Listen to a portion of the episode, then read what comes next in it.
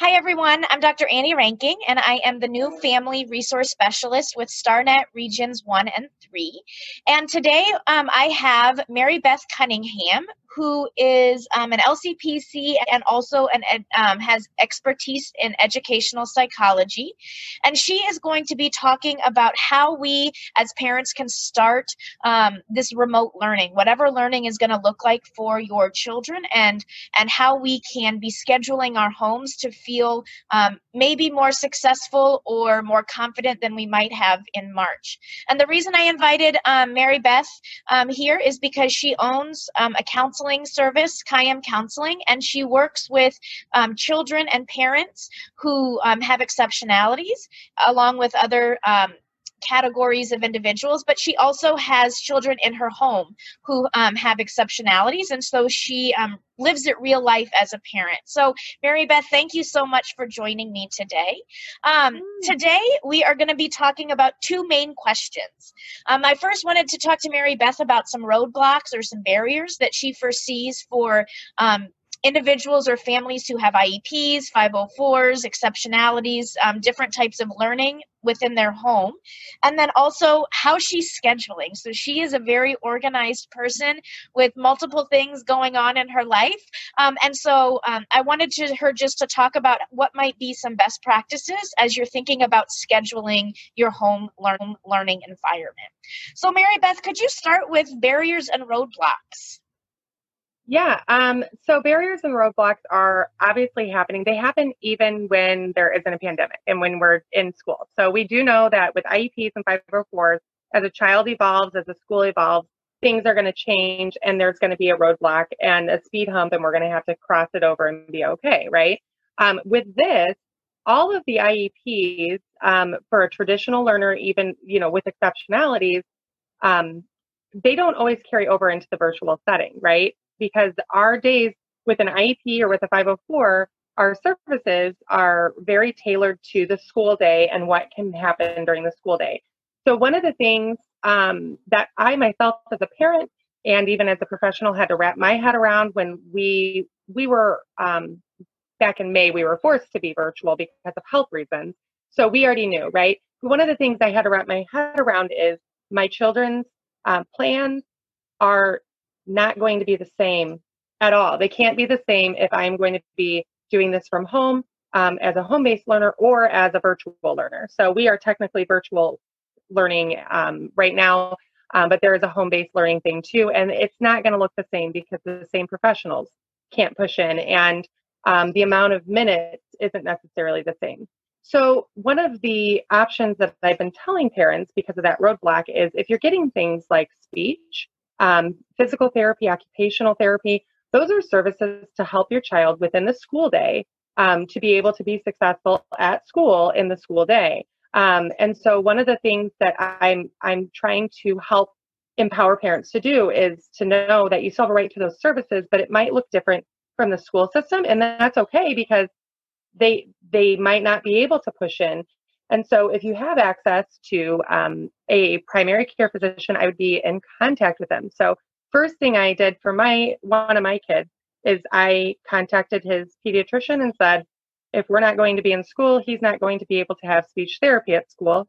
And so, if I'm going to do speech therapy, I want to make sure that it's done when we can do it and I can schedule with a professional. And so we have um, we we are on the waiting list, but we are going to be scheduled with our providers um, speech therapists. And then every week I can say, you know, this is the time that works best for us. So take that into your own hands right now is one of the things that I would say if they are services that are not specific to actual education. Does that make sense? I, I, think there are pieces of the puzzle for IEPs and 504s that relate greatly to education. So for a student who has dyslexia, the reading interventions are going to have to happen more on a school-based setting. And you do still have the same rights as a parent, but it is going to look much, much different than your traditional IEP or 504 because it's virtual. So, that said, one of the things I'm also telling people is exercise your right to question what you're eligible for versus what you're getting. Because if you're eligible for something on a distance platform or a virtual platform, then you still are you, you are still um, entitled to it. Um, I might not be eligible for speech on a distance platform, but I, I can go to my physician for that. So know that there is a difference between different types of cushion services for your kids. So that was a barrier that I knew ahead of time was going to happen. And so I got ahead of it. Um, the other barrier is that you're going to have to um, really be on top of if you are keeping the same IEP, you're going to have other things to juggle into your school day schedule. And so being able to be um, in constant contact with school administrators or psychologists or whatever saying, well, technically he's scheduled from nine to three for school stuff. And if you're not able to necessarily get in to pull him out, I have to do it, which is fine. But I need to be able to pull him for his physical therapy um, or his occupational therapy that their therapist is telling me to do. I need to know when in the day is appropriate to do that. So being able to make sure that your schedule aligns with their physical or emotional needs. Um, you still can do those sensory breaks and things like that at home, but you need to make sure that is it as needed or is there a specific time to do it? When are you noticing your kid needs it because it's going to be different than it was at school, etc. Yeah. And so what I'm hearing is a lot of advocating, is yeah. um, addressing or knowing the barriers and blocks, um, and then also really advocating, reaching out to your your group of people who help you with your children and really advocating for what's needed.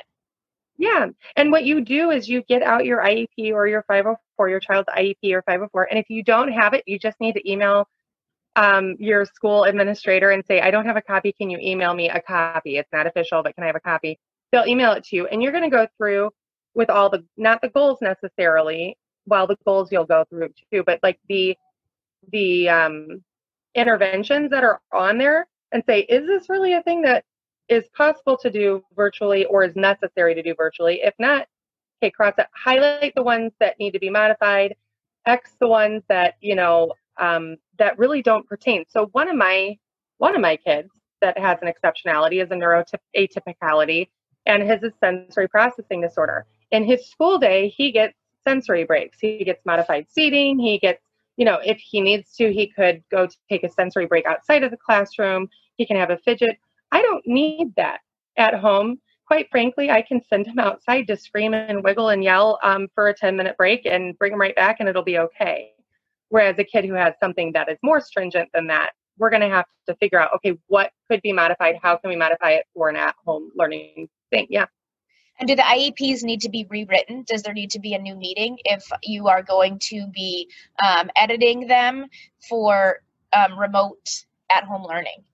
So you can keep your physical IEP for physical school and then request to have some a modified like learning uh, uh, virtual education plan. Um, technically, you don't have to have a new meeting if there are going to be changes. You just have to have an agreement a mutual agreement between all parties on that team. And that that might just be the teacher, the principal, and you, or whoever else. So you can do that in writing. You can do it on Zoom as long as there's something in writing saying during virtual, these are going to be our services. So you don't have to go in and have a whole new meeting. Um, and you can request what you think is going to be necessary. And quite frankly, there might be an administrator that's going to go, thank you. Thank you, because I have 42 more kids to do and I don't know them all, you know? So yeah. Right. Excellent. And so for the last question, and I know we only have two for this short video today, is how are you scheduling your at-home time? So you have three kids, um, mm-hmm. and at least two of them have exceptionalities. All three of them. A, um, two have uh, exceptionalities. One and my third one is right at the door, real fast. So this is one of the real life things we're going to be doing. There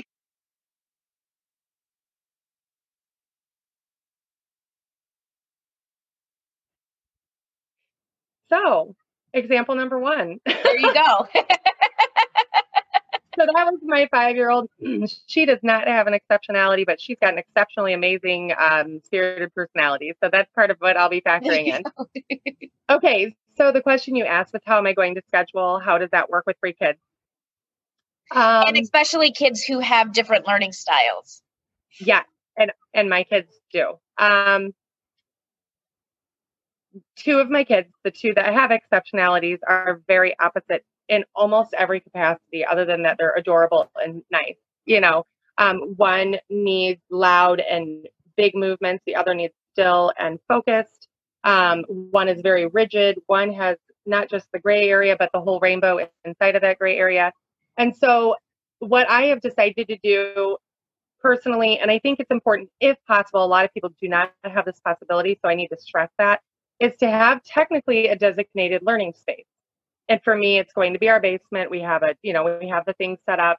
However, I'm not going to restrict them to that learning space, but my rule is going to be because they're little still, you know, they're young. My rule is going to be if you need something different than what's provided down here, whether it's because of attention or because it's too quiet or too loud, or because a five year old likes to, you know, come and chime in. What? Oh, then no, we can't do it. Go ahead and go in. Um, so her five year old accidentally got up at 3 a.m. today and is um, feeling the the morning tiredness. So that's what we are experiencing um, right now, which I'm sure that we as parents can all um, empathize with. We have all had those those young fives who just decide that 3 a.m. is the time to get up, and then they try to function normally for the rest of the day. Okay, so um, with that, yep, well, I'll be right with you in a little bit. You need to wait for just uh, two more minutes. Go set the timer for two minutes, please. Okay, but I want my robot. I hear you, but you need to. I need you to set the timer for two minutes. I can't because Alexa's not turning on. Seven dollars. So I'm just going to keep going on this, and Yep. Everyone who watches this is a parent and understands. Yeah, well, and at least you know I'm not just someone pretending that I'm going through it too, because I am going through it too. right. Um, yeah, for three in the morning is a fun one. So, okay, so a designated learning space. Feel free to edit things. I don't care. A designated learning space. They are not. At, they do not. They're not forced to be there. But if things are too loud down there because I'm helping or whatever, then they are able to retreat into a more comfortable learning space. I'm making sure that they have more than one set of headphones each, and I'm going to put them at their desk or in their learning space or somewhere else. We know headphones break, and we're not going to be able to deal with that. Specifically with kids with exceptionalities, if they need those headphones, if they need those supplies, m- multiple each. Um, and I know it gets expensive, but but to be honest with you, it's worth the peace of mind. It's worth the lack of meltdown. Um, and then to know that because they have different learning styles and they are unique to themselves, that again, that advocacy piece on scheduling is going to have to happen with the school. So if we are required to be there from, you know, 9:30 to 3, um, I'm going to be reaching out to the teacher if it's our if it's a three in the morning kind of a day and that were my exceptional child hey they were up at three in the morning they need to be able to rest. They're not learning anything right now. I'm giving them a break. But i'm setting that space and i'm setting up a schedule that they can follow. Um, one of my kids will have a visual schedule even though he's an avid reader. He needs to know what comes next. I'm the same way. Um, another one will have his own planner because he feels good checking off the checklist. Every day i'm going to have um, a different list for them prepared um, based off of what their instructors are telling me that needs to be done. And um, I will have a one of those pretend clocks that you can set the time on that doesn't really do anything other than teach telling time. I'll have that on our counter for my kid who's very rigid, so he knows what time he has to go into until for specific tasks. So um, the other thing is if you do have flexibility, if it's not online instruction, I'm going to allow them to order their own day. So meaning they still have to get math, science, reading, et cetera done. But one of my kids needs to have some level of control because in this world, they don't have control right now. Um, and so science might come first, math might come second, lunch might come third, and that might be helpful as well. So I don't know if I, I also have like multiple planners because I have to. right. Right, definitely. And you have the benefit of working at night, so you're going to be home during the day. Um, and I know that Yeah. not all families have that that benefit. Um, but with the visual schedules, with either a clock that does um, tell time or with um, what many um, professional development providers and teachers use as a time timer. So the one that you set it and you can watch the red or the yellow go away or get bigger. Um, and that's another way that, that you can do that. Um, so Mary Beth, I thank you so much for having this real life conversation with me today. Do you have any last thoughts for parents who are diving into really this uncharted territory? Um, I just have one more. Well, first, just be gracious with yourself. It's it's a year of their life, and I know for exceptional kids that's a really long year of their life, and it and it can mean a big deal, like a big difference between things. But there are things you are not going to get right. Don't expect to get them right. If you didn't go to school for this, if this isn't your, uh, you even if you did, it's your kid. It's different teaching your kid. Be nice to yourself. Um, if you have other people helping you throughout the day, so my husband's with my kids on Mondays when I'm at work, do a family calendar that's digital that sets a reminder that sets an alarm for that person's phone so they know it's time to get on to this or it's time to do that. Um, and try to set the appointments for your kids for the times where it's going to be you and not someone else because you don't want them missing their appointment. So, yeah, that's what I've got. And I do appreciate the graciousness that you gave me uh, with my daughter. yes, we all understand. So, thank you so much for joining me today. Thank you.